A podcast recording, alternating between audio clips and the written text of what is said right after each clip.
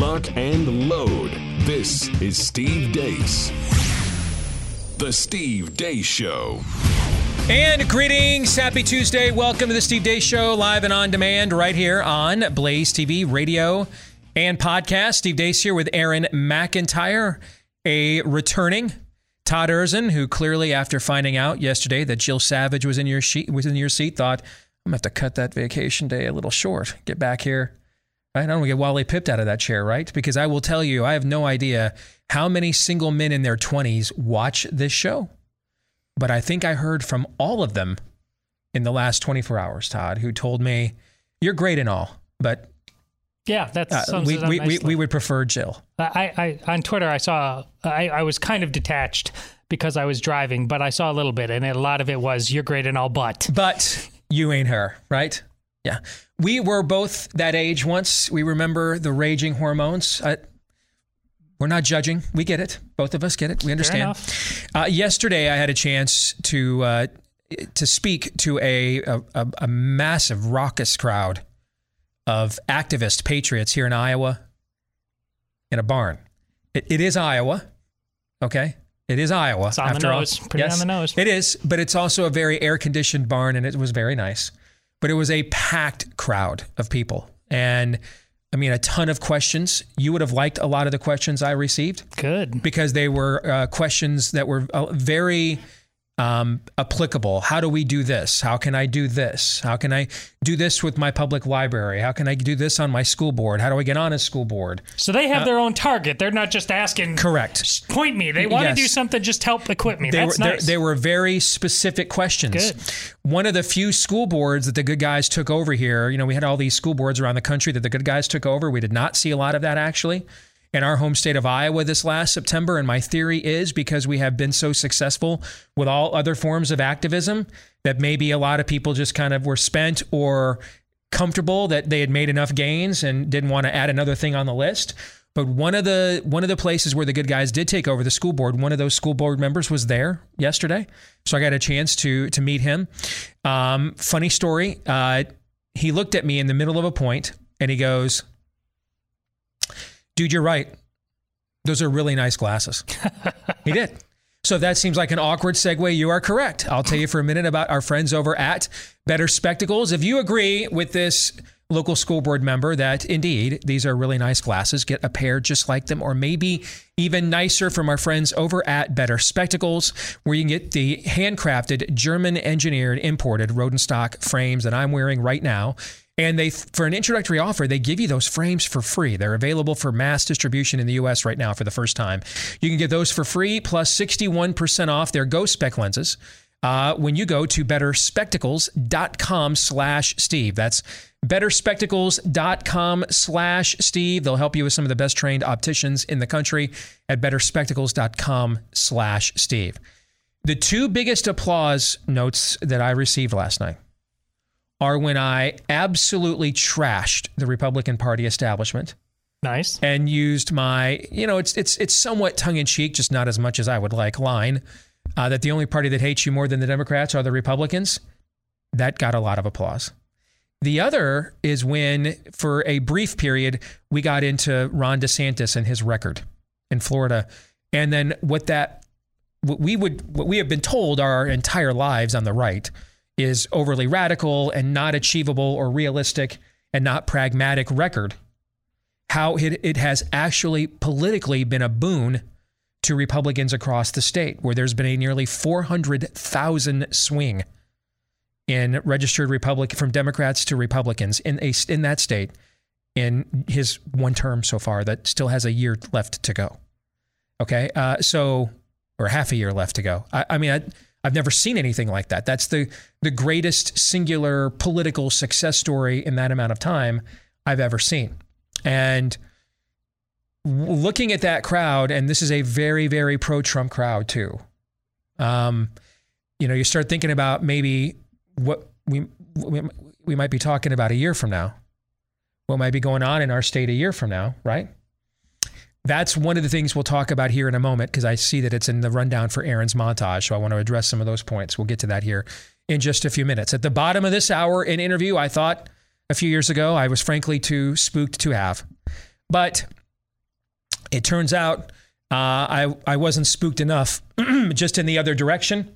So the Kurt Schlichtering of America, as I used to dread it on this show back in 2017, 2018, it's complete because Kurt Schlichter will join us to talk about his new book, The Fall and Rise of America. That's coming up here at the bottom of this hour. Next hour for fake news or not. So, pardon me. I nearly talked my voice out last night. So I tried to rest it as best as I could this morning. This is the first time I've stressed it since last night. So it may take a little while to warm up.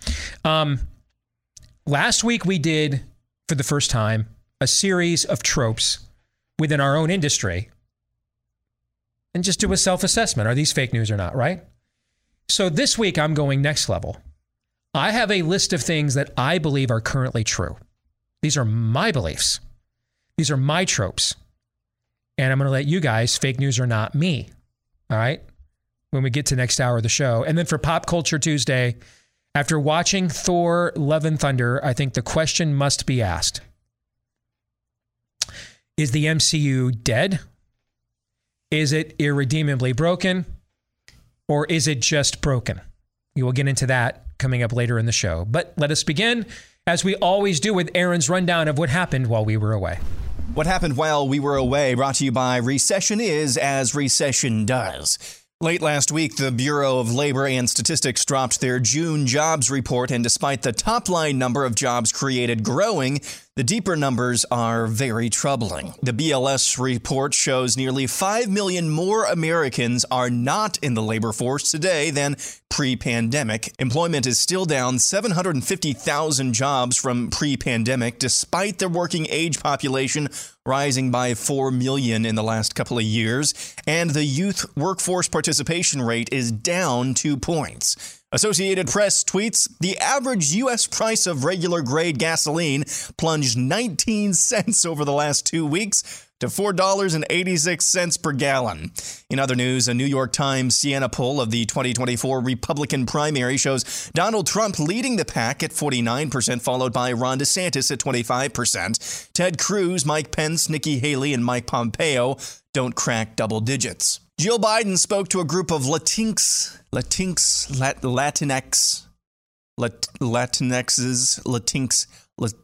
This gringo woman spoke to a bunch of Hispanics in San Antonio yesterday. Raul helped build this organization with the understanding that the diversity of this community, as distinct as the Bogotas of the Bronx, as beautiful as the blossoms of Miami, and as unique as the breakfast tacos here in San Antonio.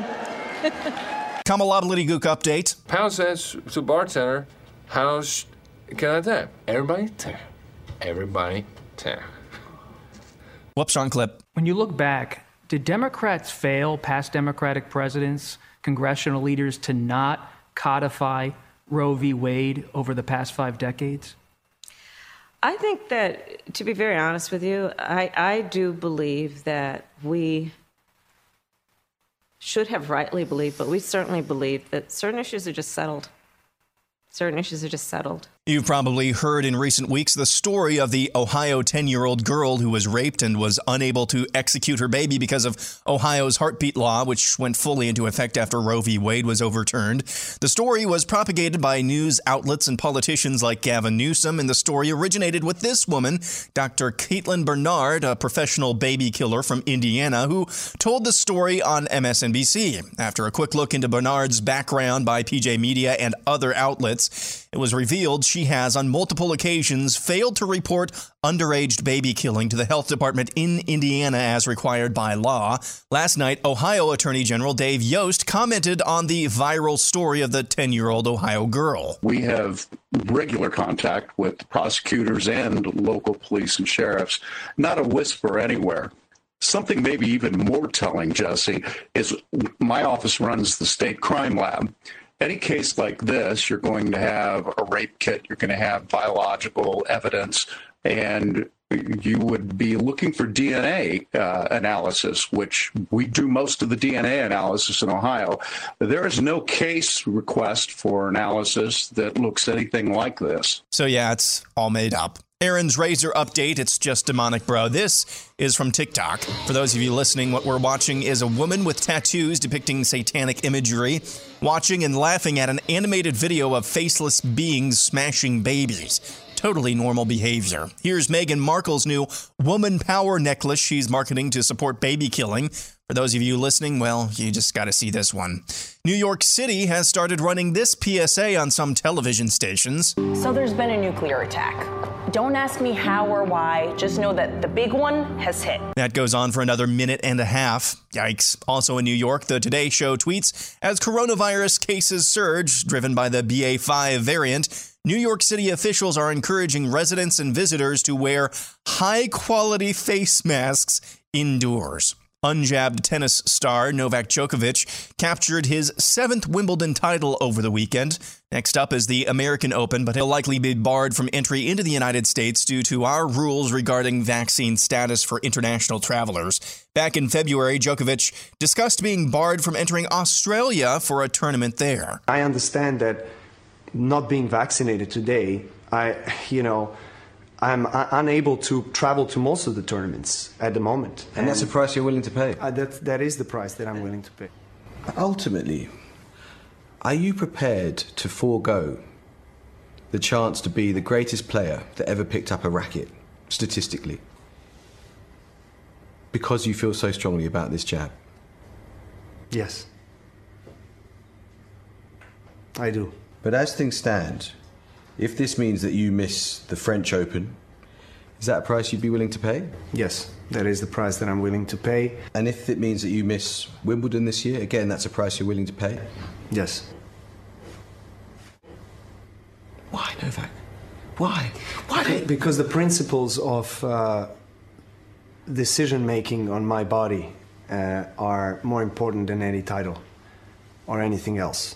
In Iowa, Unity Point Health, one of the two largest hospital systems in the state, recently sent out new guidance for how healthcare providers should refer to their patients. The new speak says instead of referring to wife, husband, girlfriend, or boyfriend, providers should say spouse, significant other, or partner. Instead of mom or dad, say parents, guardians, or caregivers. Instead of son or daughter, say children. Instead of ladies, gentlemen, guys, or gals, say everyone, people, colleague, team, and on it goes. And finally, a final word from Kamala Harris. I'm Kamala, okay, Harris. And when life hands you lemons, you, oh, what is wrong with that lemon? You can't make lemonade with that. And that is a metaphor, okay. It's hot. And that's what happened while we were away. For those of you that don't know, what you see in that video, is it, remind me his name, Novak Djokovic, yes. Correct? Yep. What you see in the Djokovic video there, because I am the ugly American, and so I only have a tendency to pay a lot of attention to tennis when Americans are doing really well, or when Nadal and Federer are playing, okay?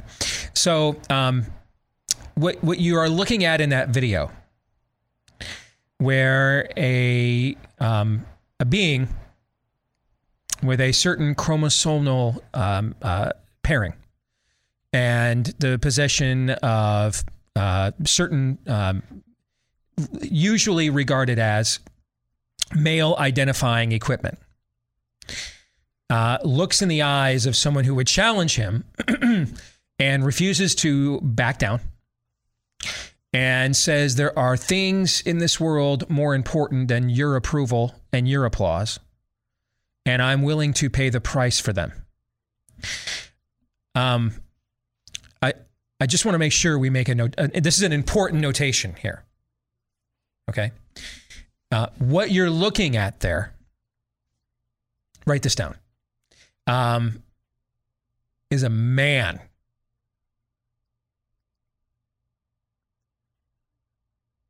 Now, I know you have been reliably ensured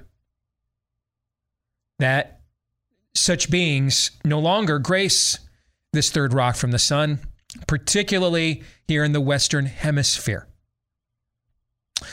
And I'll be honest myself, I had frankly come to the conclusion that that might even be true. that there were better odds of mating with Bigfoot than finding one of these.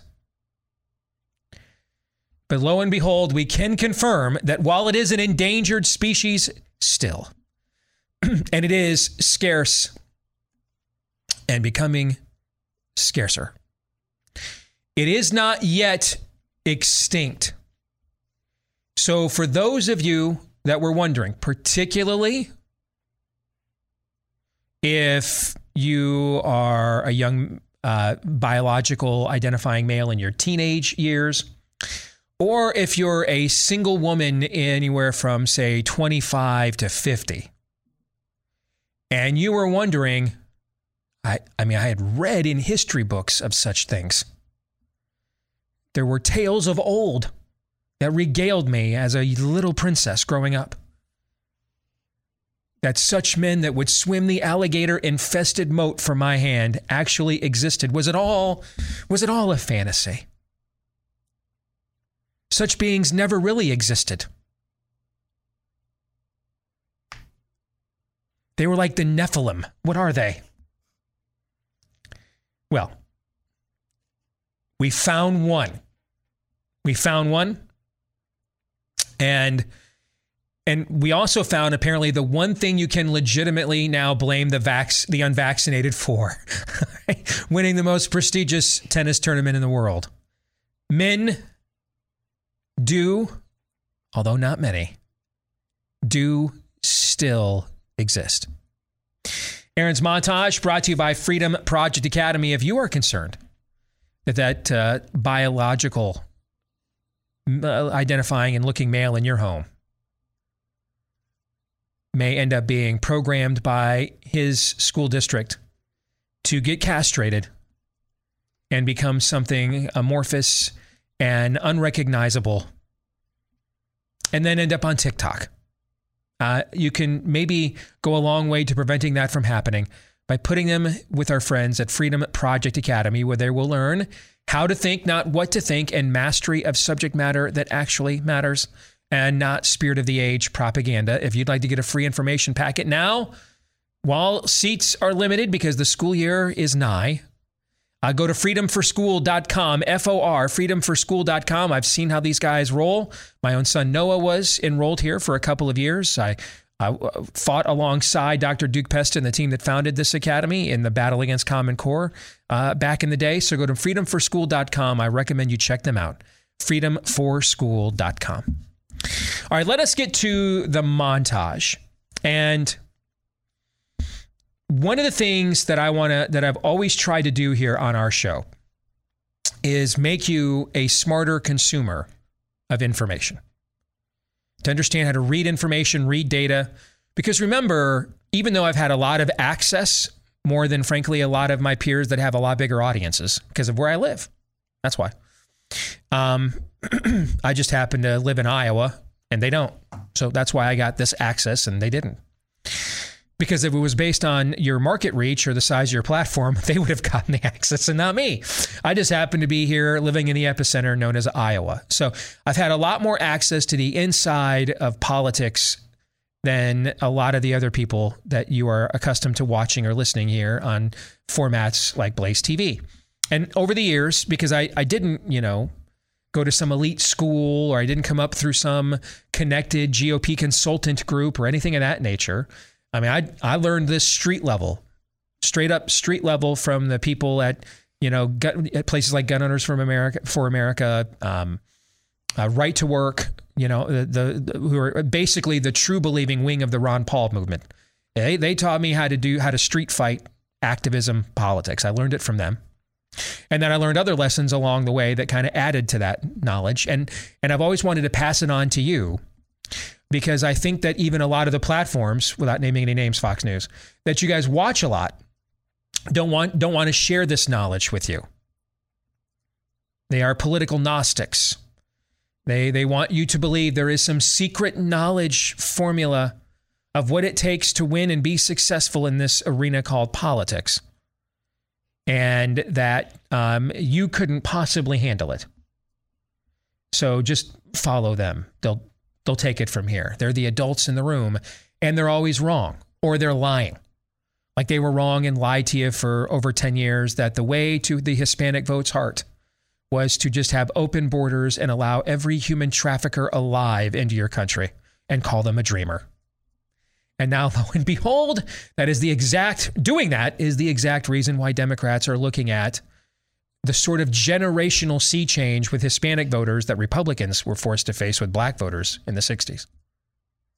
Where, at the very least, the coming election will be a massive desertion outlier of Hispanics from Democrats. And then it remains to be seen what Republicans can do from that time forward to capitalize on that and make it more than an outlier. So I've always wanted you guys to be smart consumers. Because understand, almost all of this information is presented in a way to de-empower you. Whether you're watching most of the shows on Fox or all of the shows everywhere else, this is presented in a way for you, the grassroots patriot, the radicalized traditional American, for you to feel as if you can't gain access directly to the system with your values without watering them down through their hand-picked Team GOP douchebag, okay? So, let me tell you what the New York Times Siena poll does not mean. It does not mean that if we had a national primary today, Donald Trump would beat Ron DeSantis by 25 points. It does not mean that. Because number one, we don't have a national primary ever. And number two, therefore, it will never be happening today, tomorrow, or any other future day. National primary polling, almost, particularly this far out, almost never predicts the eventual winner. What it really measures is name ID and then environment. So go back and look at 2016. All right, that's the last time there was a contested primary in the Republican Party for the presidency. In July of 2014, which would have been the equivalent of July 2022 in this cycle, Donald Trump, who would go on to be president, wasn't even being polled. Donald Trump would not be polled by any major polling firm in a GOP primary until the spring of 2015. He wasn't even being polled.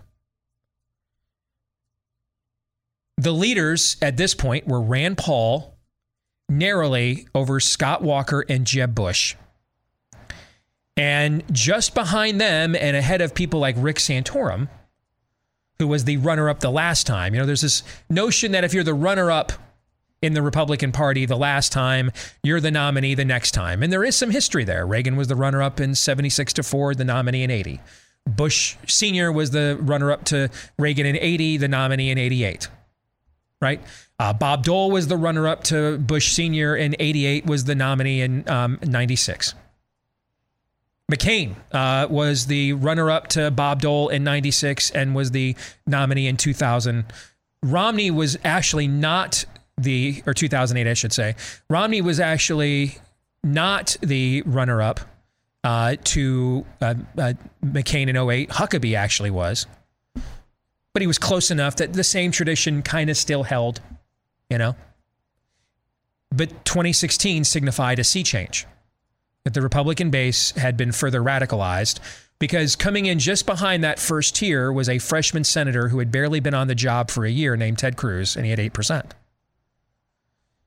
And two of the top five names were both actually freshman senators. Rand Paul was further into his term than Ted Cruz was. And what had they done? What had they done to get on the map? Because name ID is the first hurdle. What had they done to get on the map to be in both, one of them number one and the other in the top five of the Real Clear Politics polling average at this point in time, July of 2014? We'll recall they had both done the filibusters to essentially threaten government shutdowns against Democrat policies. Rand Paul did it over, I believe it was droning, if I recall. And then Ted Cruz did it over Obamacare. And so they both had these huge national audiences to be seen as the new faces of the right And the people that are, remember, that's where Ted Cruz, Harry Reid came in as Senate Majority Leader in the middle of the night, tried to convince Ted Cruz to shut his filibuster down. And he said, I will not yield until you yield to the American people. You remember all this stuff? So these two guys had kind of captured your imaginations. And the fact that two still in their freshman term U.S. senators, first of all, we don't traditionally elect senators president anyway.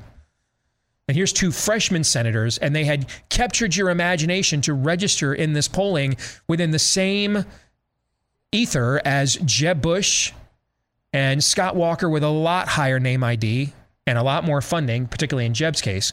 That was indicative of an environment where you were clearly looking for something unconventional. And you had already right away sent a signal to Rick Santorum, you should have never ran the tradition of the next guy who finished second, like you did to Romney in 2012, we're done with tradition here. We want something new. We're just all the old conventional wisdoms, all the old precedents, all the old traditions. We're throwing them out the window. Now he didn't take that hint and ran, and got ran out. But he should have taken the hit at this time in 2014. Like frankly, I will say, my former boss Ted Cruz should take the hint right now because he's getting a very similar hint that Rick Santorum got at this point in 2016. The reason those two guys are so far, it's not just that they're 1 and 2, but the reason they're so far ahead of the field is because the audience is telling you what the environment will be. And the environment now is we have moved beyond, we want something unconventional. We want something different. We want something more radicalized to, we want scalps. We want people who have taken scalps on the wall. We're beyond angry. Like you like to say, Todd, we're post-argument. You're beyond angry now, actually.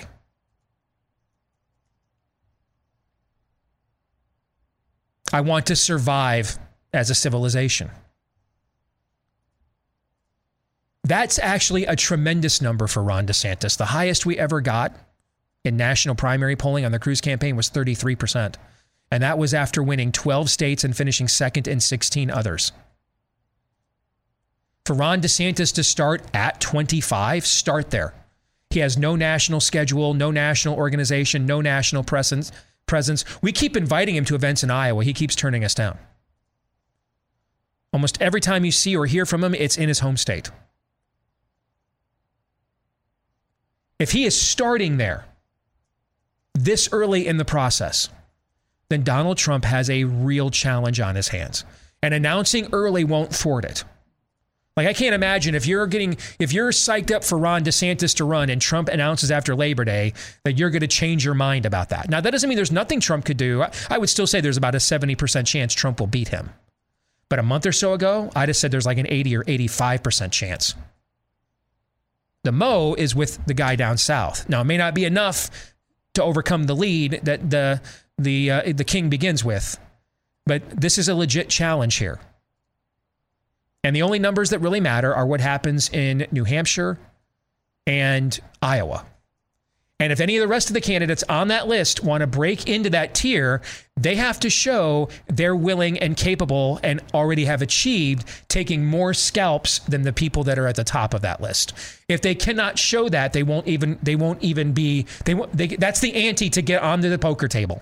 Ante up. What's the ante? Here are my scalps. Like the Revenant. I show up, at the market with a satchel bag. Here's the traps I set and the scalps I got out in the field, the forest. So it is on. Looking at those numbers, it is absolutely on. More in a moment.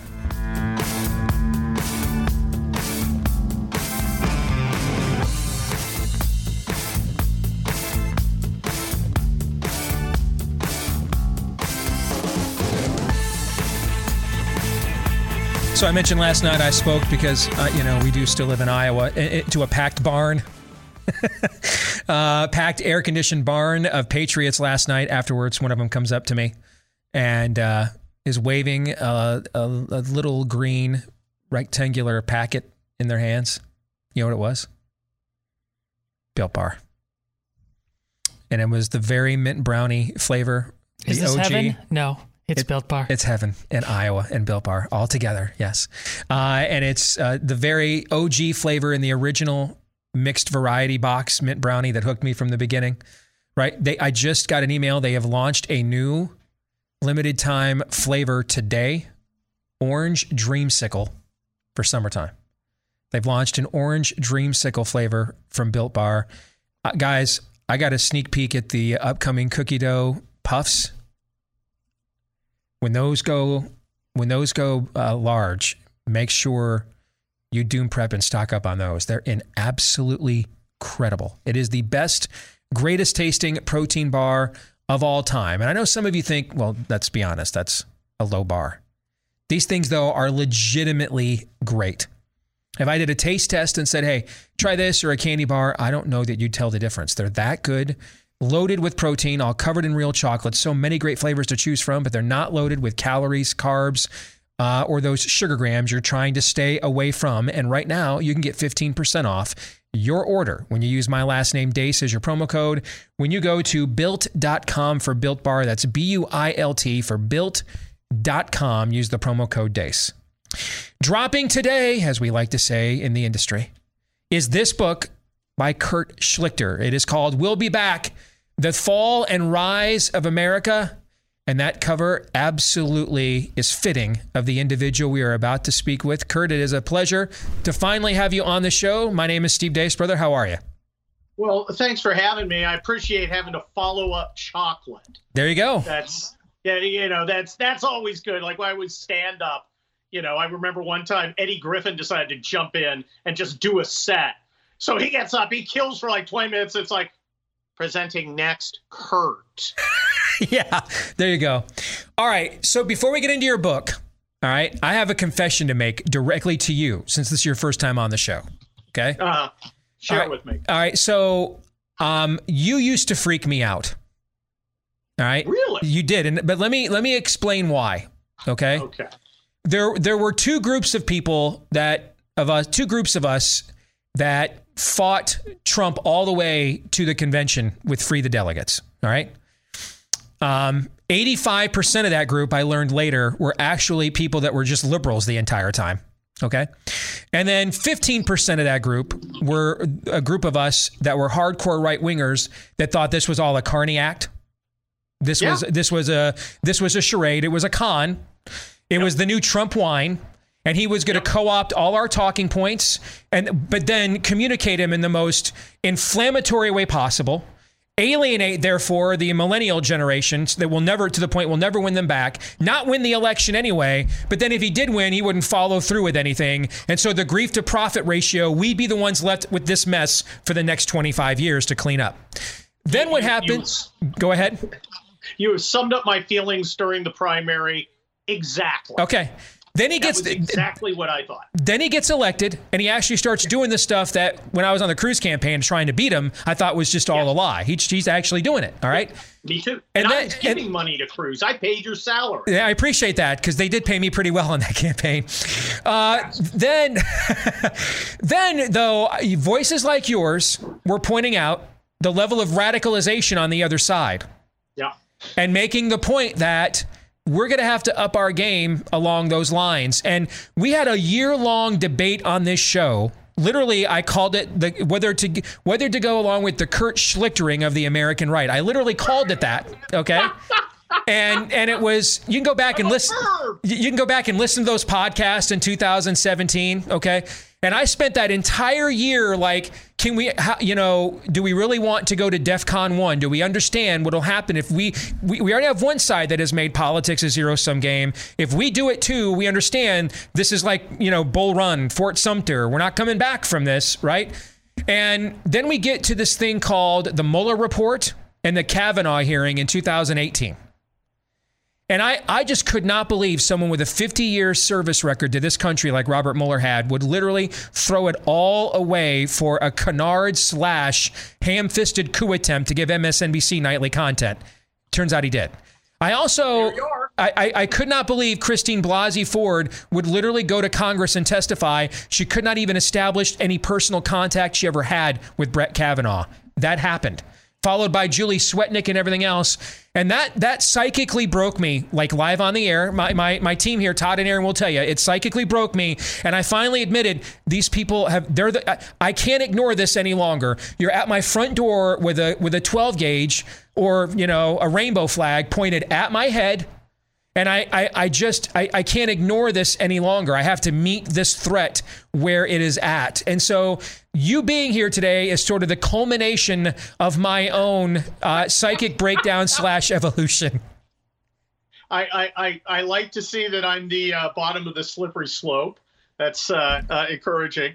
Look, first of all, I think the debate you're talking about is important to have because I'm an Army colonel, retired Army colonel. I don't pretend that I know everything. I think my ideas are pretty good, but if they can't stand up to people pointing out the obvious problems, and you pointed out some of them, are we changing the rules? Are we, my argument back would be, well, the rules have already changed. Mm-hmm. But, these are important things to think about. It's not so much, ahoy, you cruise ship conservatives, although I despise the cruise ship conservatives. And you're right, a bunch of them were actually liberals. You look at them now, really angry that, killing children has been made slightly more difficult by the Supreme Court. And it's like, when did you change, if in fact you ever changed, if you weren't lying to us from the beginning, which I could believe because they seem to be lying to us from the beginning about everything else. And, if you want to know who gave us Trump, go find the Bulwark because they gave us Trump. The long decades of managed decline and lies, which I talk about in the book, We'll Be Back, Fall and Rise of America. I chart out the decline and I place the blame on our garbage ruling elite, which includes alleged conservatives who weren't really conservative at all. They weren't conserving anything except their own position, which was always mediocre in Washington. I mean, it's really kind of hilarious to see the Bill Kristles and the rest fighting so viciously for, the scraps from the liberal table that they used to be able to reliably get. It's kind of pathetic. I'd feel bad for them if I didn't despise them so much. Along those lines, has George W. Bush released a statement yet on the overturning of Roe v. Wade? After all, it was his justice that wrote that momentous opinion. I would think that our most pro-life president ever, the man that spawned, and I say this as an evangelical, the man that spawned an entire cottage industry of evangelical Zondervan books based on Bush and his faith.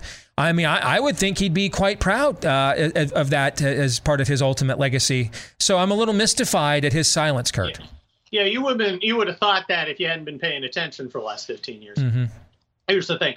8 years, this guy gets abused. We stand up to defend him, but he's too much of a gentleman to defend him. He's too much of a Christian to stand up for himself. And he's certainly not going to criticize Barack Obama, even as Barack Obama trashes the very people who had his back. And it's not until his fat, useless puffball of his brother was completely and humiliatingly rejected in favor of a playmate dating playboy from New York City with a bizarre orange hair that he finally found his voice. And when he found his voice, Steve, it was to trash us, the people who had his back. Don't tell me he's a gentleman. I don't want to hear about his Christianity, because if that's Christianity, count me out. He needs to shut the hell up and go back to painting pictures of the guys he got maimed through his own incompetence and perfidy. The subtle master of subtlety, in fact, Kurt Schlichter is our guest here on Blaze TV. The name of the book, We'll Be Back, The Fall and Rise of America. Let's talk about the rise, okay? Because my favorite part. What I am concerned about is this idea of we will rise again in 2.5 years when either Ron DeSantis or Donald Trump takes the oath of office. 2.5 years ago, I would have been laughed off of the planet for suggesting you should hoard toilet paper because a shortage was coming.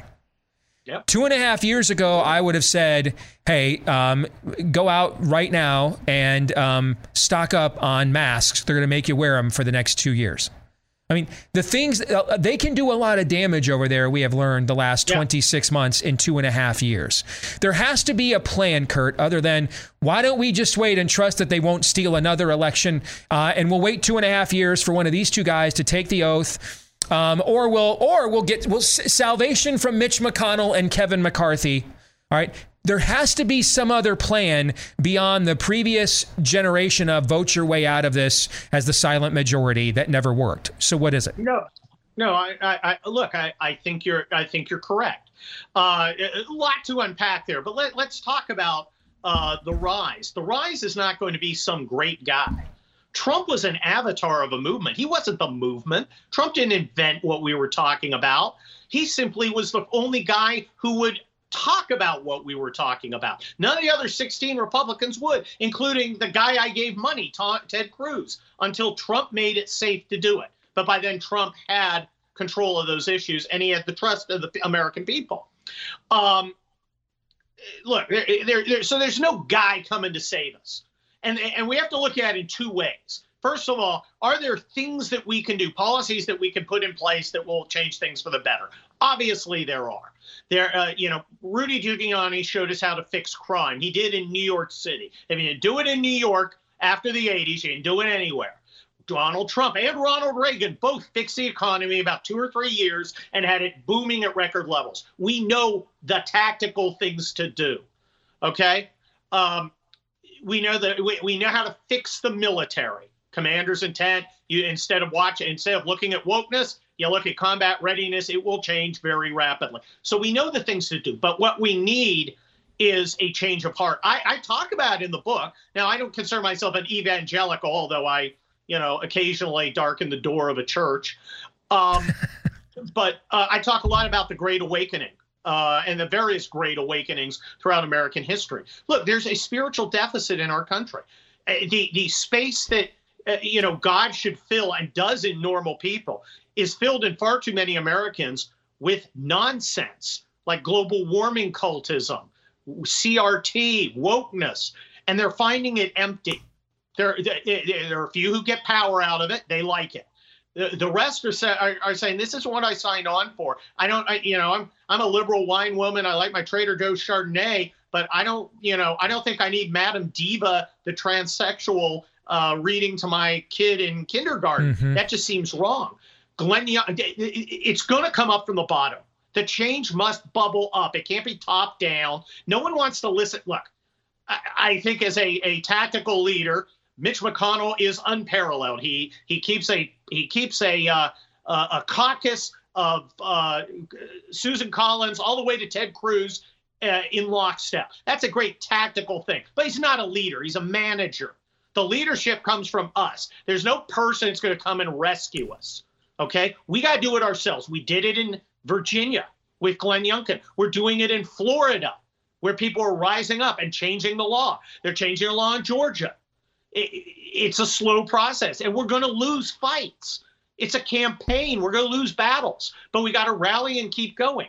Elections, they're important. They're very important, and I think we've got the next two elections right in the kill zone if we want them, if we can stay steady and work hard. But that's not where the change has to be. Change has to be in us. We have to revalidate the Constitution and the constitutional framework. And our advantage is it's got a proven track record of success. It's the greatest political document ever written. It's a miracle. I've lived in Europe. I've lived in Asia.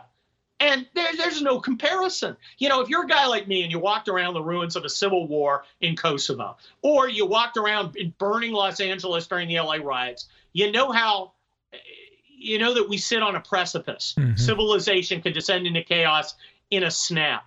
What keeps it from doing that? Well, an armed citizenry, and it's important because you can't be a citizen unless you're armed, an armed citizenry that respects the Constitution, respects the rule of law. We're moving away from that in many ways. We're moving back towards it in some ways. My book talks about all the ways it can go off the rails, national divorce, political conflict, just kind of dying out as we stop having babies, whatever. There's a lot of threats ahead of us, China. But I think we get through it because I think we're tough and we're smart. And we've got a lot of advantages other countries don't. There it is. Who says he's just a provocateur? He's also a life coach, folks. Kurt Schlichter, the name of the book, will be back, The Fall and Rise of America. Good to have you finally on the show, Kurt. We will definitely do it again, brother. All right, God bless. Thanks for having me, man. I appreciate it. You bet. Gentlemen, your thoughts on that conversation? Well, I like just from the get-go, there's a, I don't care about him. I'm not here to impress. I'm not here to gloss. I'm simply here. I'm here to chew bubblegum and kick bleep, and I'm all out of bubblegum. So, you know, that's where you out there have to get. Don't worry what other people think of you. This guy's on a mission. He's an ex-colonel, so maybe it comes a little easier to him, but you have to be on a mission, and you can't worry about hurting the feelings of those who, by their mere acquiescence, are ultimately helping the enemy. You remember that, was it New Hampshire? And maybe an example of what Todd is saying. You really just have to have zero F's. Last week, preparing for the montage I compared Jabba the Hutt to that one state senator out from the East. I can't even remember her name, who was twerking, letting it all hang out on camera. And I was like, Todd, does this go too far? And he just said, can you sleep at night? And I was like, oh yeah, no, I can sleep at night. That, I mean, that's a kind of a very, very minuscule example of this. Yep. But that's kind of the eye of the tiger attitude that you have to have, not really caring at the end of the day, so long as you're not violating your own principles in principle in the first place. That's where each of us have to be. And the reality is that all of those concerns that you had about Kurt back 3, 4, 5 years ago, they're still true. The Schlichterization. It's just, it is where we are right now. And that's the reality of the situation. Can't go back to yesteryear. Got to ask yourself. We ask everybody else what time it is. Got to ask that of ourselves. Yep. Mm-hmm. So we will do that with fake news or not. I'll put my head on the chopping block along those lines when we come back. Stay tuned.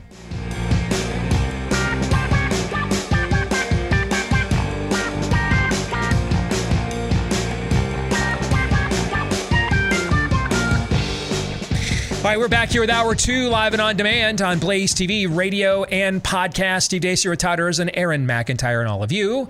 Don't forget that you can let us know what you think about what we think by emailing the show, steve@stevedeace.com. That's DEACE. Like us on Facebook, MeWe, Parler, and Gab. You can follow me on Twitter, Getter, TikTok, and Instagram @Steve Deace Show on those platforms. And look for me on Trump's Truth Social @RealSteveDeace there. You can also look for clips of the show that are free to watch and free also of any censorship. If you do that at rumble.com/Steve Deace Show, that's rumble.com/Steve Deace Show. And then finally, all of you that listen to the podcast, you are a big part of our show and its growth that continues on. I, in fact, just checked again this morning. We are still at the highest pace of iTunes rankings we've ever received. So thank you all very much. Please, if you've yet to do so, leave us a 5-star review. If you've got a question you want considered for a future Ask Me Anything, our next one is coming up this coming Monday. If you have a question you want considered for that, put that in your 5-star review and you'll go to the front of the line for consideration. All right. And so thank you for all the 5-star reviews already. Thank you for subscribing, hitting follow. You guys are a big part of our show's growth and success, and we really appreciate each and every one of you. Fake News or Not is brought to you by My Patriot Supply.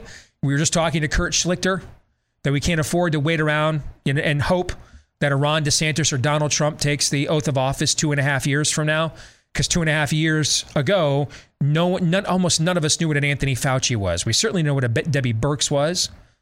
We didn't know almost anything about COVID-19, and the idea that we would have to hoard toilet paper would have been considered insane. And yet here we are. Those things all happened. So the next time, that could never happen here. Happens here. Make sure you're ready with our friends at My Patriot Supply. If you go to preparewithdace.com, that's preparewithdace.com, you can get their emergency 3-month food kit.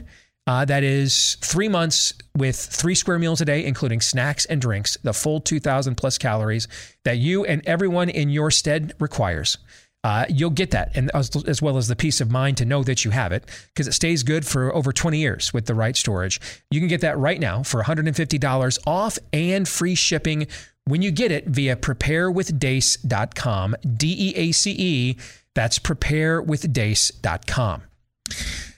All right, so one of the ways that as I am more openly embracing, as I have been more openly Kurt Schlichterized over the last few years in response to the radicalization on the other side. As Aaron, you pointed out, there is still the concern, though, that we cannot stoop to their level. Particularly those of us that call ourselves Christians, we don't have the permission to do that. We were bought at a high price. Our lives are not our own. They were redeemed back by the purchaser, and we're not allowed to do that. We're not allowed to be scorched earthers. We're not allowed to be burn the village to save it. People, we're not allowed to be the mustard gas tossers. We don't do that. We aren't permitted to do that. So how do we establish a plumb line? Whereas we can, as Kurt was frankly ahead of me on, understanding the times and knowing what time it is, how can we do that and meet the threat where it actually is, not where we had hoped it was or projected it to be, without losing our soul in the process, without violating our conscience or our testimonies in the process? I think one of the key and clear ways to do this is self-assessment and reflection. To be constantly willing to put your own thoughts and motivations up for review, to have accountability. Wisdom in a multitude of counsel. To be willing to surround yourself with people who are going to say, I don't agree with that. And not just, yes men or women. Because that self-assessment, that self-awareness, that's dead on the other side. And the nihilistic, truthless America self-awareness is dead. And to make sure we don't become our own small c rival cult, we have to keep it alive over here in our ranks. So along those lines, last week we did a fake news or not for the first time, where we just looked at current and ongoing conservative media tropes. So stuff that we say, have covered, our peers say, that gets said on this platform or others like it. Is it fake news or not? Let's assess ourselves, right? Let's individualize it this week. I want you guys to fake news or not me. Okay? These are things that I think are true right now.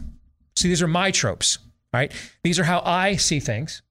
And you guys can tell me if you think they're fake news or not. You can, if you have a you could ask me, you can each ask me for each one if you need to. One clarifying question if you want to know why I think this thing, to maybe help you have a further ability to deduce where I'm coming from. Fair? Yeah. Okay. All right, so here's number one. Things that I think right now are true.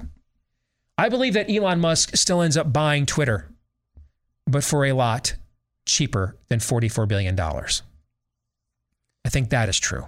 Fake news or not?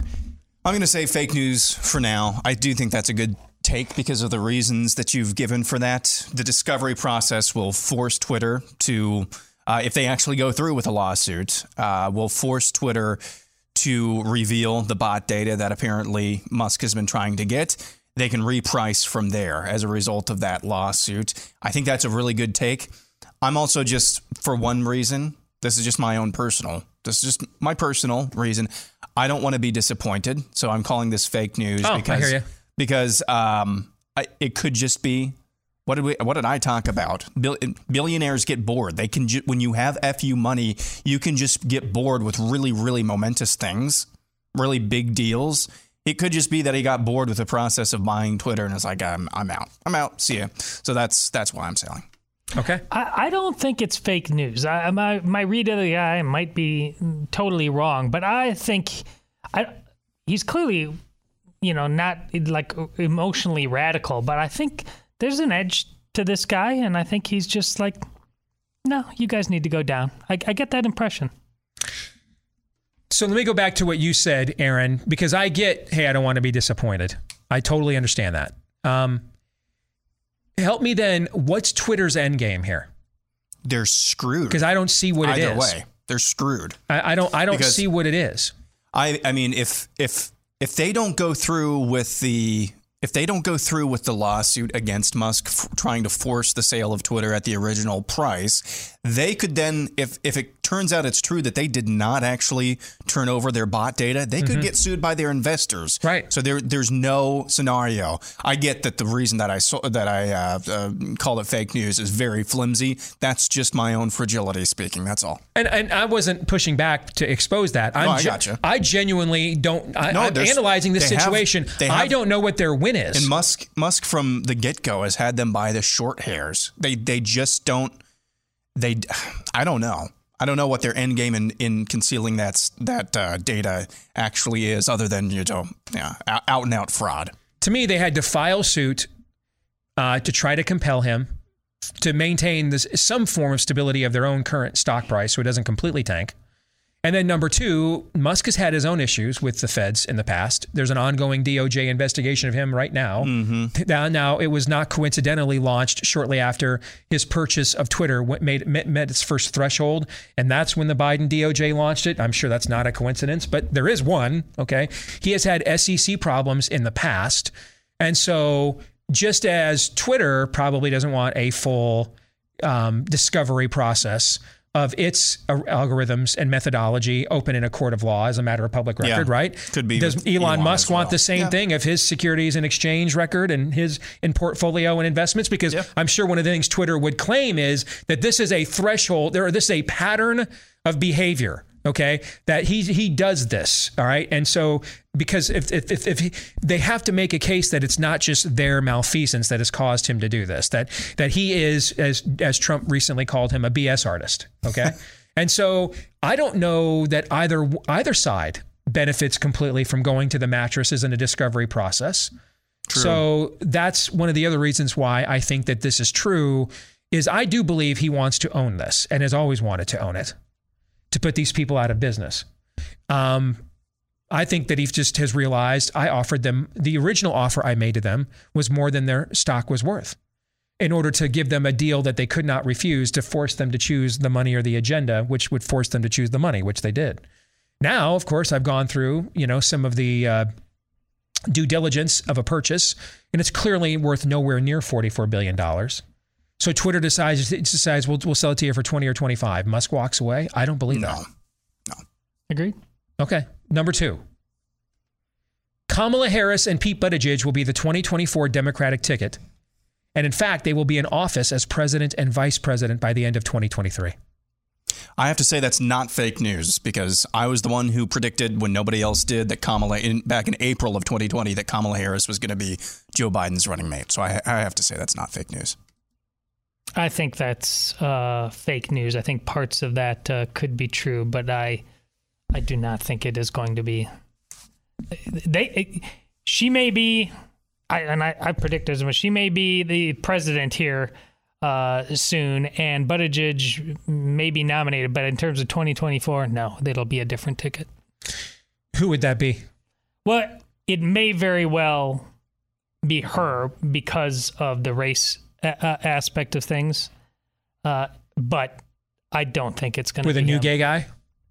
And I mean, do you think the current Democratic Party apparatus would put up with kicking the first gay vice presidential candidate off the ticket for America to vote for, so that Gavin Newsom's hair gel could be there instead? Yeah. Oh, I think that could definitely happen. You think the Democratic base would tolerate that? I don't think Buttigieg is that compelling. Of course he's not compelling. He's that gay. Yeah. That is compelling. She's black with a vulva. That's her only qualifications. I can totally see in 2024, when Harris Buttigieg is polling terribly in comparison with DeSantis or Trump, they're headed towards a 2022 style landslide loss again. I can see the Democrat elite saying, we got to salvage this thing. Let's get the slick-backed straight white guy from California to run. And then they do a necromance of Gavin Newsom, similar to what they did with Joe Biden. I could totally see that happen. And I would be there for that. Okay. You agree with that? I still have to say this is not fake news. Okay. Yeah, I think it's possible. All right. Okay. I have been waiting. We're into the second half of the year now. We're almost to mid. We're literally at mid-July, and I have been waiting for the recognition of political realities this election cycle from Democrats. How many of those have we received? None. None. I do love... so I'm no longer waiting for them. I do love, though... I mean, this is back when we were arguing about 2016. Mm-hmm. And for months, I told you that Buttigieg was a real player. And you're like, no, it's impossible. It's impossible. Impossible. And now we just flipped it. He's going to be vice president. I'm like, I don't think he's going to be vice president. That's a sign that what you wanted, accountability, is happening. That in both of our minds, we're trying to, and it's tough. It's tough to nail it because this world is nuts. I'm trying to analyze them without any analysis because I'm just trying to, which means I'm literally just observing their own behavior and going from there. I don't believe that they believe they're beholden to any form of conventional wisdom or data point or anything that we have used in the past to analyze these circumstances. I thought he was compelling back then, just like you do now, because he was just gay, and that's how bad they wanted it. Sprint forward now, and you see, if you're paying attention to Twitter right now, what they're calling Josh Hawley, just because he says a woman has babies, things have changed. He's a little pedestrian for them right now. And so that's why they're going to go with Gavin Newsom, who likes having sex with women and is white. I don't know. We'll see. Number three.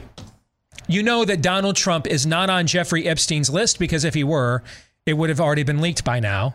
And the only names on it are the people that are still valuable to the regime/agenda. What's left to say? Yep. Asked and answered. Yeah. Oh, okay. Number four. The entire Biden presidency has been compromised by Hunter Biden's dealings and accumulation of blackmail fodder. You know, it's funny this comes up now after I just mentioned the necromancing of Joe Biden back in the primaries in 2020. Do you think China was behind that as well? See, I think... I'm saying this is not fake news. This is not a fact, because we got into this yesterday when you were gone in depth, okay? Forgive me, my voice is still recovering from talking too much last night. This is not, as Todd, you like to say, rhetorical flourish. Yes, there are times this is an entertainment venue. I say things for effect where I might be over the top in order to communicate them in a more entertaining manner. Okay. But while I still believe the substance, I'm not even doing that. Straight up. That's the biggest national security threat we have faced as a country in many a moon. Many a moon. His two primary countries of business dealings are China and Ukraine. He spent years, the he here, let me tell you the antecedent here for the pronoun, the he is Hunter Biden. He spent years cataloging his own blackmail material and preserving it, which included run-ins with prostitutes from probably very highbrow, very politically connected prostitution rings from places like Russia. You weren't here when I brought this up yesterday. I actually Googled yesterday morning. How would I get access? Because I know Google wouldn't show me the Hunter Biden film, but they would show me this. How do I find an elite escort? How do I find one? What do they cost? Because I'm just curious. I don't want to just speak out of, I don't know. You have to give references. Then this is for like just the ones that work here domestically in America, let alone the ones that are like the ones he was dealing with that are from other countries. You have to give references, ID. I mean, they get thousands of dollars a night for an encounter. They're not just. This isn't I'm a runaway with a pack of Newport Lights in Burbank on a corner, okay? And I can't get an actress job. No, I mean I'm paying for my nursing school. I mean this is like a career, and so thousands of dollars. They travel the world. You have to show references, ID. They want to verify funds. So. I mean, can you only imagine, Todd, given that and his proclivity in this world, how much of this data is out there and has been out there all this time for blackmail material?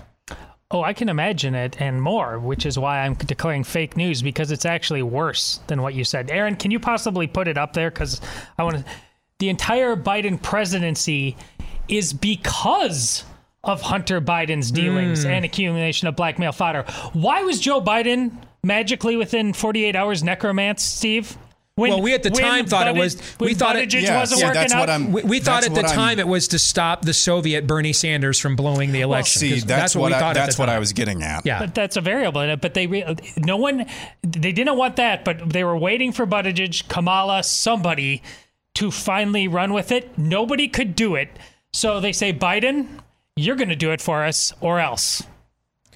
I wouldn't discount that. I mean, nor should you. Aaron made a phenomenal point yesterday while you weren't here. He makes a lot of phenomenal points. I don't want to sound like he finally made one and you weren't here to see it, Todd. No, that's more accurate probably. But he made a phenomenal point, which is, how are they wrong on everything? Yeah. Like, how are they wrong on everything? This is why. I mean, you would think you would have gotten lucky. With all the advantages they have, all the institutions in their favor, they're wrong on everything. And I'd not even thought about that before. And I responded to Aaron yesterday. I'm like, now that you say that, if Joe Biden were a Chinese agent or compromised by China, what would we be doing differently? Well, we wouldn't be in Ukraine. What are we doing there? We're wasting billions and billions of dollars, destroying our own economy. The euro today is now lower than the dollar for the first time in 20 years. Half the natural gas pipelines to France and Germany have been shut off. I don't know. Does China have a vested in? This is working out pretty well with China. Their boy there in Moscow is about ready to declare victory here probably pretty soon. And at the same time, their enemies in the West have economically crippled themselves for no material gain whatsoever. I mean, if you were China, I would imagine over in Beijing, they're pretty tickled about how this whole Ukrainian resistance thing is going right now. Mm-hmm. So if this weren't a Chinese op the entire time, if it were, I should say, what would they have done any differently than what we've seen? Shut down domestic energy production, weaken yourself on the international stage, right? Mm-hmm. Attempt to impose, mental illnesses as political agendas that you're not allowed to do to wreck the Chinese culture. I mean, what would they have done any differently if it were? You're right, Manchurian Candidate. Okay. Number 5. They will never dare call Steve Bannon to testify before the January 6th committee, even though Trump has waived executive privilege now to permit it. They'll never dare do this. I'm trying to see if there's any crazy voices in my head, because never seems to be need to use far more tactically these days. But I think this is true news. That's it takes away the writers of this show are not going to be able to keep up that fast and pivot that fast on what way happened. They just need to keep the writers in control and the spotlight on them. Yep, this is not fake news. This would be akin, kind of along the lines of what Todd was just saying. This would be akin to the first time what's his face from The Truman Show actually hears the voice of the director for the first time. Great analogy. Mm-hmm. Yes. I was thinking that this would be the steroid, roid rage version of what Kavanaugh did when he got a live mic at his confirmation hearing with Christine Blasey Ford, and he just went off. Mm-hmm. Can you imagine giving Steve Bannon that kind of a microphone? And, I mean, he's coming with files, man, okay? I mean, he's coming with, dude, I know who you were banging last night. I know, you know what I'm saying? Yeah. I mean, there's no way they're going to they're going to go open mic night with Steve Bannon. They lose complete control of the agenda with that. Agreed. See, and this, my only caveat, and I'm sticking with it, but within the context of just this thing, called the January 6th committee in and of itself, mm-hmm. That's my answer. The but comes in, we talked about this before, the degree to which the whole thing, no matter what happens there, is just a distraction against whatever's going on over here. Right. And then they don't really care what's happening on January 6th as long as it distracts. But I don't know what that is. Yeah, that's a good point. Is you're basically, you're doing a calculus. Is the juice worth the squeeze here? Do we need this as enough of a distraction that we will risk Steve Bannon coming with a Santa sack of goodies that he plans on unloading into a live mic, right? With nothing to lose? We'll see. Well, and they've done that before. His name's Donald Trump. Yes. In terms of him being anointed the candidate by the mainstream press. They've done this before. Correct. The difference is Steve Bannon never has no plans in the immediate future, if ever, to face an electorate where he has to pretend to be diplomatic to people that will, see what I'm saying? He's just that smirking girl in The Gift with the fire behind her. Yes. You know, and she's just like, I don't care. We're... So what do you tether him with? You know what I mean? Of course. He's a complete loose end. Yeah. All right. Number 6, 2 more. The presidential elections in Wisconsin, or election in Wisconsin should be overturned after the state Supreme Court ruled the infamous drop boxes violated state election law. Absolutely. And I can't, this is cosmically important because it's about more than scoring political points. It's about more than even this election. This needs to be acknowledged for the sake of a republic.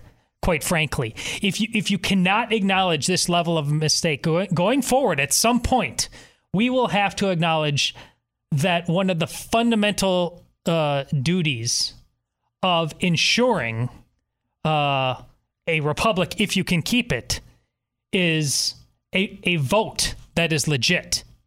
And if we screwed up in the past, so be it. It was COVID after all. It's not actually bad actors purposely manipulated that, but it has to be acknowledged going forward, or it's going to happen again multiple times, guaranteed. Yeah, this is not fake news. If you ever want to know, so it's pretty cut and dried. This story, Wisconsin Supreme Court. Ruled the drop boxes are unconstitutional. That's pretty straightforward. If you ever want to know the stories that are the most consequential and the most damaging for the narrative, trademark. The ones they don't cover. Yeah. I haven't seen a peep out of this in the legacy media. I mean, they can't even discredit it. Yeah, they can't. Yeah, because it's so straightforward. Yeah. So this should absolutely happen. Heck. Go to the expense and trouble and cost and time, if you want to, of actually counting up all of the ballots over and over again. I assume there's still some sort of paper trail. Figure that out. Lay it all out. Yes, that's what they should absolutely do. Even though you obviously can't reverse an outcome halfway through a presidency or anything of that nature, symbolically, everything you just said, Todd, it must be done. One of the things I am saying everywhere I go around the country to speak, or to you as my audience right here at home, is to aggressively but peaceably push back on this agenda as much as possible now, while we have the liberty and freedom windows to do so, so that our children and grandchildren don't have to do so unpeaceably later, right? The clock of how we get to the unpeaceable phase of this operation accelerates greatly if it's just now out in the open that elections can't be trusted at all. That there's no point to even trying to fight a culture war out in the ballot box as our founders intended, because you'll just banana republic this mofo. And so what's the point then? Yeah. And I would like us to avoid that end game. Okay. And so this, even if it is largely symbolic at this point, must be punitively acknowledged and punished, even if symbolically in public along those lines. And more specifically, it must be done on behalf of all those January 6ers who are still rotting in holes with no due process. Preach. Because they're there because they said this happened. Amen. That's exactly right. And what you just laid out there about what, believing that that there's no point in fighting at the ballot box. Hell listens to that like phone sex. Oh, yes. They want that. That's what they want. The whole goal here is to unhinge one side completely off the lunatic fringe, while our side over here is told it's hopeless, you're desperate, it doesn't matter what you do. Mm-hmm. So I guess there's nothing left to do but pull out your 200 million guns. That's the end game. Hell doesn't care. They're pitting. This is nihilism. Don't think binary. Well, they're on there. This is demonic. So they want with them. They don't have a side. They want. They're eager to welcome the people on the other side into hell for all eternal torment, every bit as much as us. This is just about a body count, man. Mm-hmm. This is just about carnage. That's all that it is. It's just amoral carnage. Final one, number 7. There's at least a 99% chance Donald Trump or Ron DeSantis will be the GOP nominee for president in 2024. And the only reason I didn't say 100 is because Trump will be past the age of American life expectancy without the healthiest lifestyle habits. Otherwise, I would have said 100%. I think it's not fake news. As of this moment, yeah, not fake news. I will say it's fake news.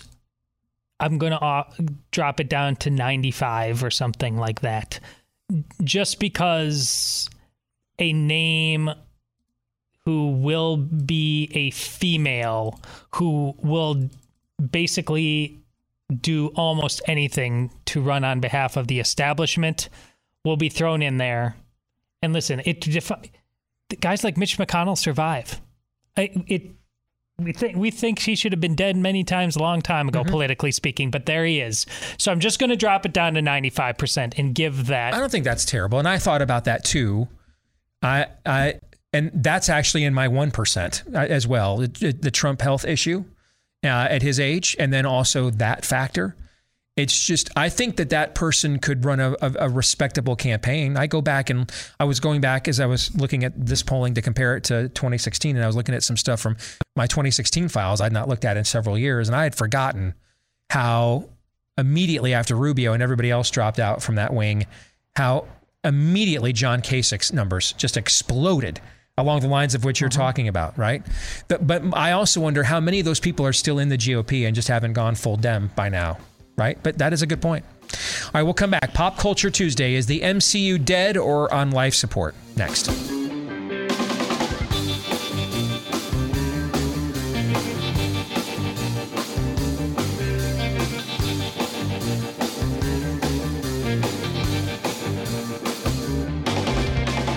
I just realized this thing's just flown by. We're down to the last segment. I still got to get 3 live reads in. So let me get one of those in right now. And let me start with one of my favorite topics, my underwear. Because I only get it from Tommy John. I tried it after they gave it to me for free to see if I'd be willing to talk about it on the air. That was, almost 3 years ago now. And I loved it so much that it's the only underwear I bought ever since. It's absolutely fantastic stuff. So I go through the whole spiel and all the talking points and everything else. Here's all I can tell you. It's the only pair. Well, let me rephrase that because I have multiple pairs. It's the only brand. I was about to say it's the only pair of underwear I've worn in 3 years. I meant it's the only brand. It's the only brand. Let me make that very clear. I change underwear regularly. It's the only brand of underwear I have worn over the last 3 years. It's absolutely fantastic. And you can see why they have so many. You're going to see for yourself why they have so many 5-star reviews, why they have fanatics, not just fans. And right now, get 20% off your first order if you've never tried it before.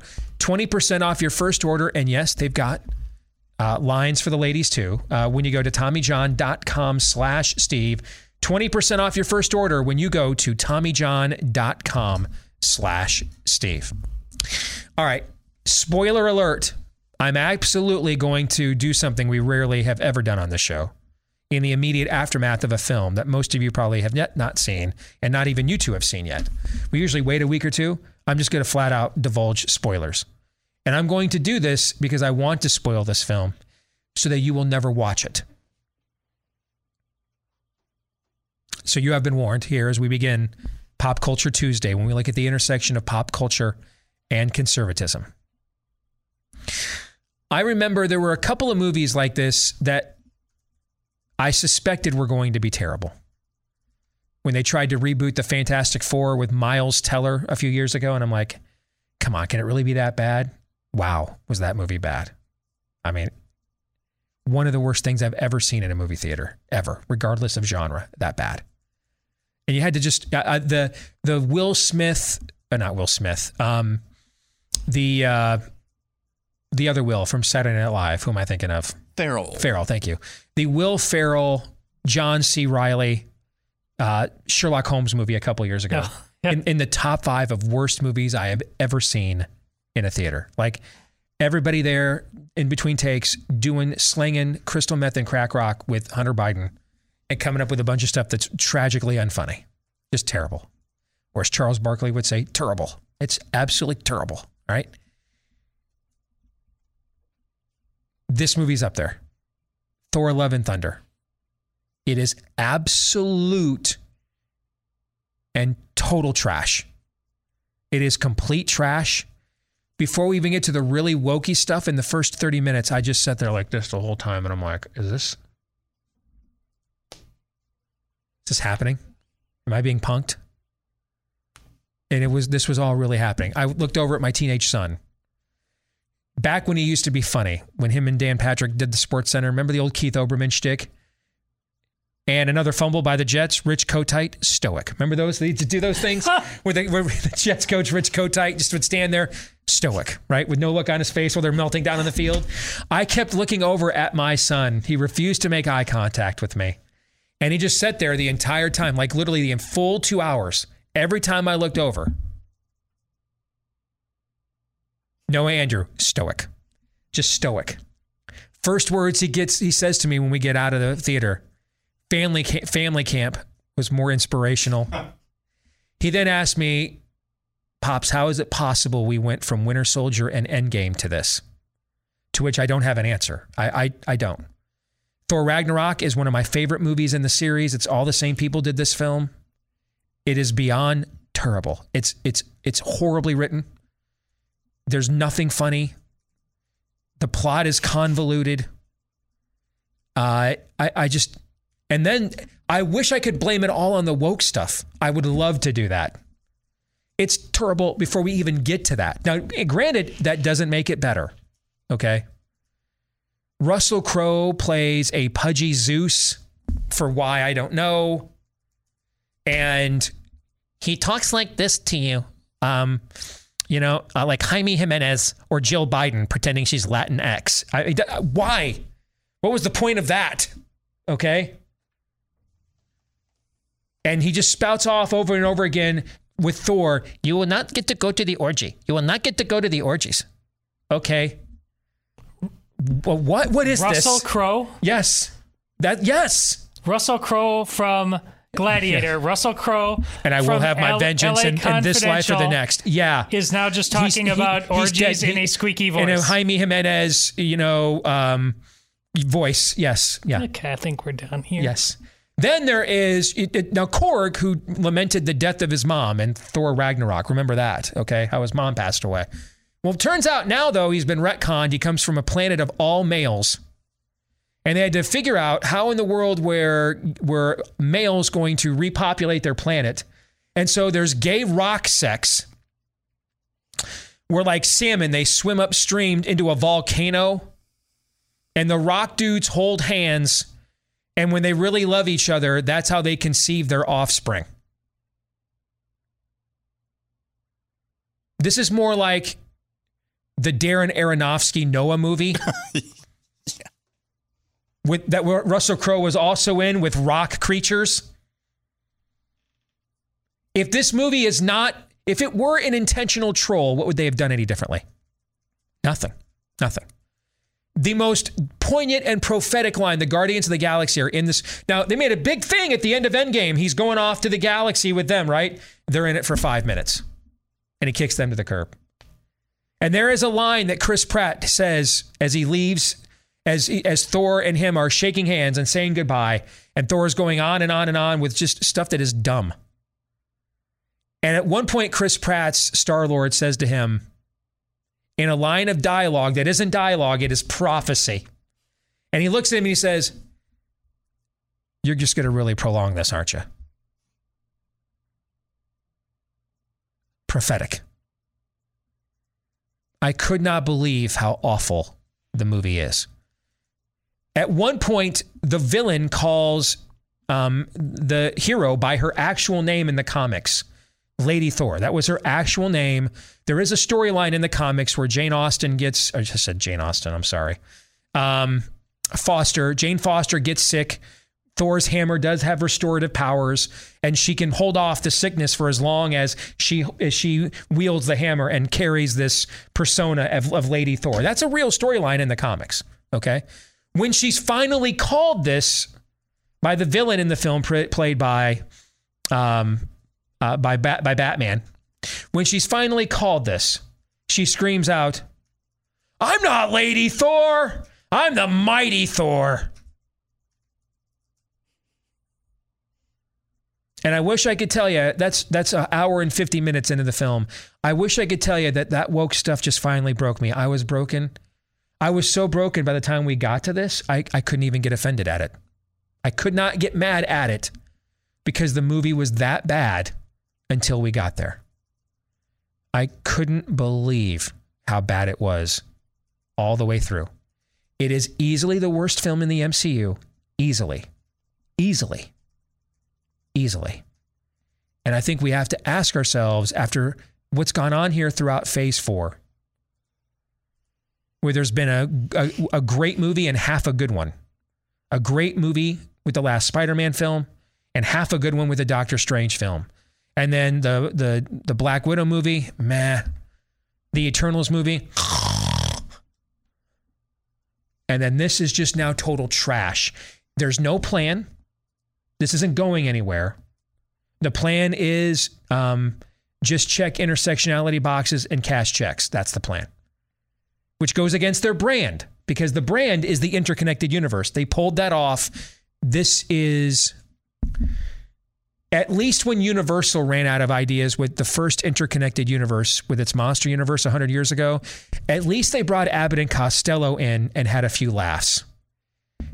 This is like, and what was the joke in the 80s when you always knew when a sitcom was on its last legs? Do you remember when they brought in, they did this on Family Ties? Do you remember? I thought you were talking about Jumping the Shark. When they brought in the kid. When the sudden kid happened, okay? That was when the 80s sitcom, when it was on its legs, last legs. That's how this movie ends. Thor ends up with an adopted daughter. That's exactly how this ends. I mean, I just could not believe how bad it is. I'm going to let you guys respond after I remind the audience about our friends over at Rough Greens. All right? Treat your pet a lot better than the MCU is treating us right now. All right? Chances are, whatever food you bought from your pet at the store was stripped of the vitamins, minerals, and nutrients that your pet needs, because they do that to pretty much all the food at the store, including the food we eat. That's why we take so many supplements these days, and now there's one for your pet. You mix it in with the food that your pet already loves, and if your pet's like mine, they'll love it even more. And it's called Rough Greens. And with that one simple act, those vitamins, minerals, and nutrients are back. But you might be wondering, how will I know if my pet will like it? Or what if, it doesn't help at all? How about we give you the first 14-day Jumpstart bag for free to see if you don't see a difference in your pet in 2 weeks or less. We ask you to pay for the shipping, though, because we want you to be invested in this, because we want you to use the product. We think it'll be helpful for your pet. Give it a shot today at roughgreens.com, RUFF for roughgreens.com, or call them at 833-ROUGH-DOG. Reaction.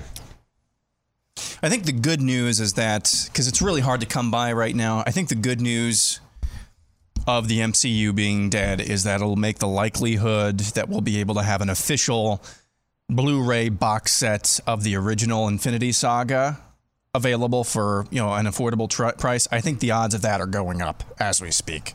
So that's, let's look at the, there's always a silver lining. Yeah. We suspected this. I remember the conversation we all had after Endgame. If it goes down the road, we all fear it will. We'll always have this almost pop culture perfection. Yeah. Right? And I don't care. I really don't. I was hoping for the best, but I don't care, because always have, and you're never going to get tired of those films unless you just watch them over and over and over again. Well, I will remind you of a couple things I've said in the past. First, specifically as applies to Thor, they finally let go of the rope that I was concerned about all along with Thor. I think the first Thor movie is the best movie, The second one ended up taking it too seriously. It just got lost in all the aliens stuff, and it was untethered to the real world here. Third, I thought the concern, and I know you really liked it, and other people liked Ragnarok too, but they made Thor too flaky. And then they brought it all together. A guy who's been alive a very long time in Endgame had what he views as this epic failure. He was supposed to stop this. He didn't. The psychological turmoil he was in and the cost of living that long and the people he's lost, I thought that was fantastic. They nailed it. But now it's just full-on campy, apparently, is what you're saying. And that was always the risk to me. He became too much of a punchline, and now when it's just an entire movie about that, well, here you go. Secondly, and more broadly, I think the universe here, I told you last week when we were talking about this, and your son is onto something. The same guys who did this, it could never, ever measure up to what they did. So you're left with a couple possibilities. You're left with telling, I think, really compelling stories like WandaVision, but she's the same thing. She's drifting into madness, mm-hmm. The cost of all of it. Those are really compelling, but if it's just depressing tales of that, you can only tell so many of those. The alternative is like, we all live happily ever after. Well, that's not a movie. Mm-hmm. So then you tell something that there's no way you can set it up. Well, here's another movie with just as much of a cost, every bit as much as at stake. The only way they did that is with something totally novel like Spider-Man, when they brought in, look at the generations of movie, they had to go totally off the rails to do something equally as compelling. It was an impossible task. I'm actually being generous in telling them, even if it wasn't this bad, it wasn't going to be great, Steve. They couldn't do anything great after this. It was impossible. So there's something coming up that I think will tell us quite a bit here in the next few days. I'll talk about that here in a minute. Before we close out by reminding you again, before you get involved in the real estate market during these unprecedented times. Jill actually remembered to do that yesterday, by the way. Wow. She did, yeah. All right, make sure you find a real estate agent that you can trust. And where would you find them, you might ask? Well, the name kind of says it all. Head over to realestateagentsitrust.com. They do their homework there. They talk to every agent. They vet them all before inviting them to join the network. And here's the thing. They only work with full-time professionals with a vetted, validated track record of success. All right. So these are agents with long track records. They're the best sellers in their field. Just about anywhere you want to move to or get away from, we can probably help you find one of these at realestateagentsitrust.com. Again, head to the website, realestateagentsitrust.com. So this movie had a massive opening over the weekend, 130 million, a massive opening. But both the audience review systems and also the professional review systems have not actually given it great marks. So I will be fascinated to see what is the drop-off in the week 2 gate when word of mouth gets around, right? So there's still so much embedded success and branding within the MCU, and this is a character that has had tremendous success at the box office, that there was almost no way it could get light-yeared in the terms of its opening, right? Especially because the way it was advertised with the classic rock music and everything else, it had that Ragnarok kind of a vibe to it to some degree. But now that people have seen it and word of mouth is out there, I think this second week will tell us a lot about the future of the MCU. If audiences are like, we're not going back to that again, or we told everybody we know, don't go see it, it's awful, then we could be looking at the worst second week drop off in the history of the MCU, and that could maybe get their attention. But if they're not punished for this at the box office, then it's like what you said earlier about the drop boxes in Wisconsin. Whatever you incentivize by not punishing, you will always get more of. And I fear that ironically, they need spanked here.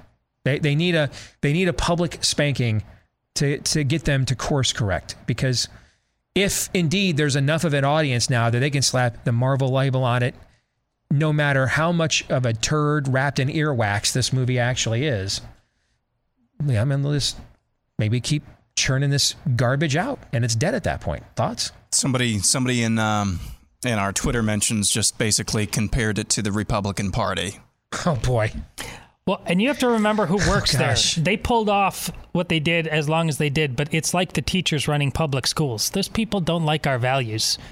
They want to go their own way. Yeah.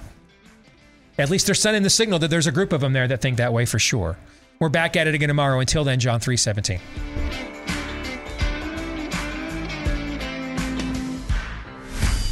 This is Steve Deace on the Blaze Radio Network.